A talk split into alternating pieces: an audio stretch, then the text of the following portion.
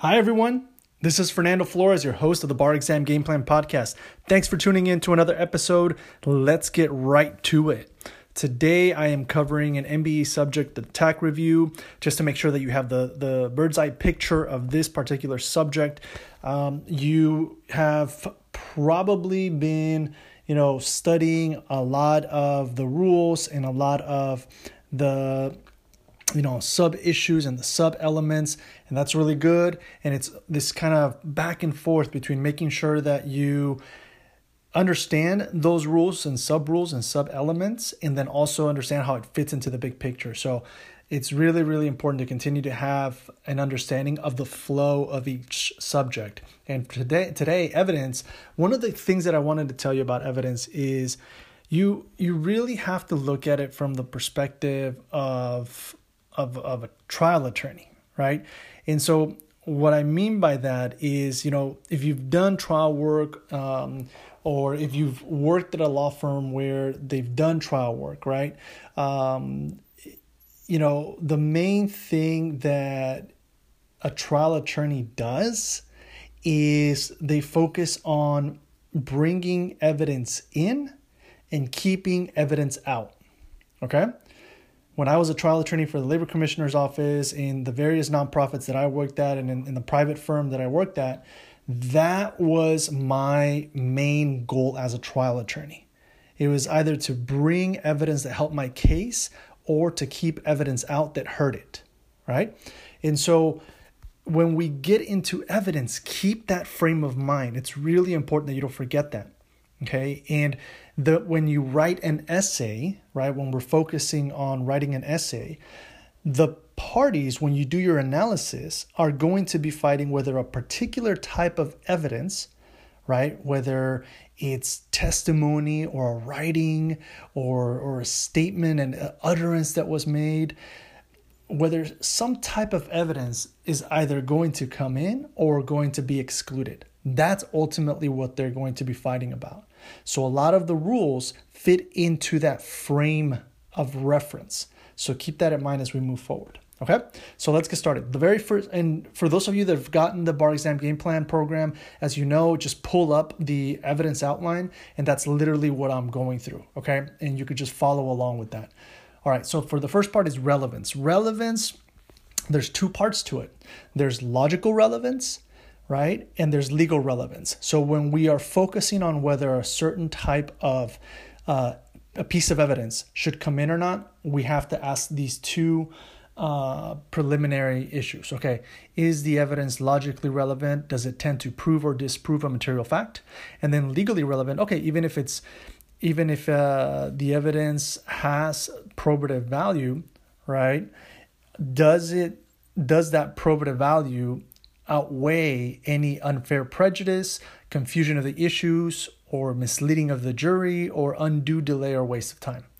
All right, so just because it's logically relevant, it doesn't mean that it's automatically in. You still have to look at, well, you know what, if we bring this evidence in, it's gonna really mislead the jury right? Or, you know what? We don't need this voluminous set of documents. That's just an undue delay or, or waste of time. Uh, we can do with a sampling of it, right? So you still have to examine whether certain evidence is legally relevant. Now, after you examine relevance and the evidence appears to be relevant, right, then you have to get into reliability of the evidence. This is all still within the first section. And reliability basically gets into authentication and proper foundation. So there's going to be a certain way that you authenticate testimony. There's going to be a certain way that you lay the foundation for a writing, right? And for voices, physical objects, that's that's one of the things that you have to keep in mind in relation to reliability, right? And then there's other forms of bringing in evidence that are reliable, like judicial notice, uh, burdens of proof, and presumptions. Okay, so that's the very first section. It basically gets down to logical relevance, legal relevance, and reliability.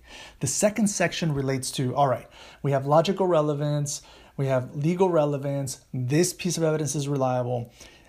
are there any extrinsic policy exclusions? Basically, is this even though this evidence is relevant and it's reliable, should it be excluded because public policy favors the behavior? So that gets down to, you know, getting liability liability insurance, subsequent remedial measures, settlement offers, uh, payment or offer to pay medical bills, or guilty pleas. Okay, so you know I handled a lot of cases in civil court where we entered into settlement. Um, and you know that's not evidence that can come in because courts favor our system, our legal system favors settlement. It favors the parties coming to an agreement uh, on their own terms, you know, without having to uh, use up more court time and resources, right? And so we don't want to bring this evidence that they made an offer to try to settle as showing that they're actually liable. So that's an example of how extrinsic, an extrinsic policy exclusion works. All right, the third part is character evidence. And a lot of folks get tripped up because character evidence has its own standalone section and really it gets down to what are the types of character evidence that can come in or stay out and i really really want to like just make it simple for you Character evidence is treated differently in civil cases versus criminal cases. So, a preliminary issue for you to think about is like, okay, somebody's trying to bring in some form of character evidence. One, is this a civil case or a criminal case, right? And then two, what kind of evidence am I looking at? Is this reputation of a person in the community? Is it opinion testimony of a witness who knows the person? Or is it a specific act, right? And each one is going to be treated differently depending on whether you're in a civil case and criminal case.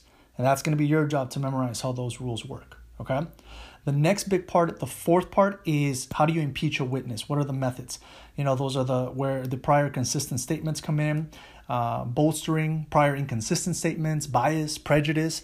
Also, character comes up, right? Character is a form of impeaching a witness, and so you again have to keep in mind. Okay, am I uh, is this question, whether it's an MBE or an essay, asking me about uh, impeachment of a witness using character in a civil case or in a criminal case? You know, what what are the rules in relation to that? And then also another way of impeaching a witness is they have defects in memory, perception, or knowledge, right? The fifth section is privileges, right? And so even though uh, somebody wants to testify, they could potentially be limited or prohibited from disclosing certain confidential information if a special relationship exists. So, where does this special relationship exist? It typically, for example, exists with attorney clients, uh, the marital uh, privileges, spousal immunity, and marital communications, doctor patient, psychotherapist client, clergy penitent, right? There's also um, the privilege of against uh, self-incrimination, and then you got to know the rules relation to eavesdropper, okay, eavesdroppers, okay.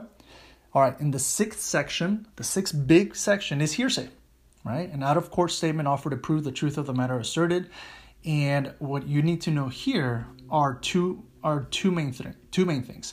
The first one is uh, is this question really asking whether this particular uh, statement is even hearsay, right? Because if it's an admission or a prior statement of a witness, right, or if it's a statement offered to show a state of mind, right, or, or one of those, then it's not hearsay, right?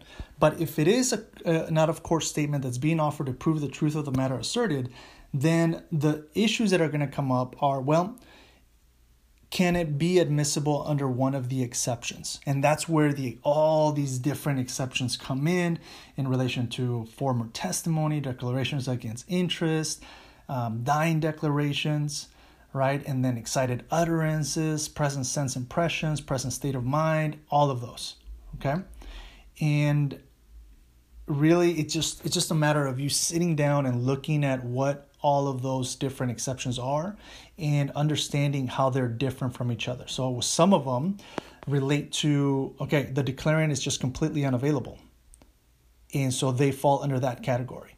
Some of them relate to hey, this is a spontaneous statement it's so spontaneous that we are going to rely on it because we trust, you know, when somebody does an excited utterance, they're they don't have control over what they said. They weren't thinking about it. They just uttered it. And so therefore the fact that it was made under the stress of the excitement from a particular event, you know, we're going to go ahead and give it its due weight. Okay?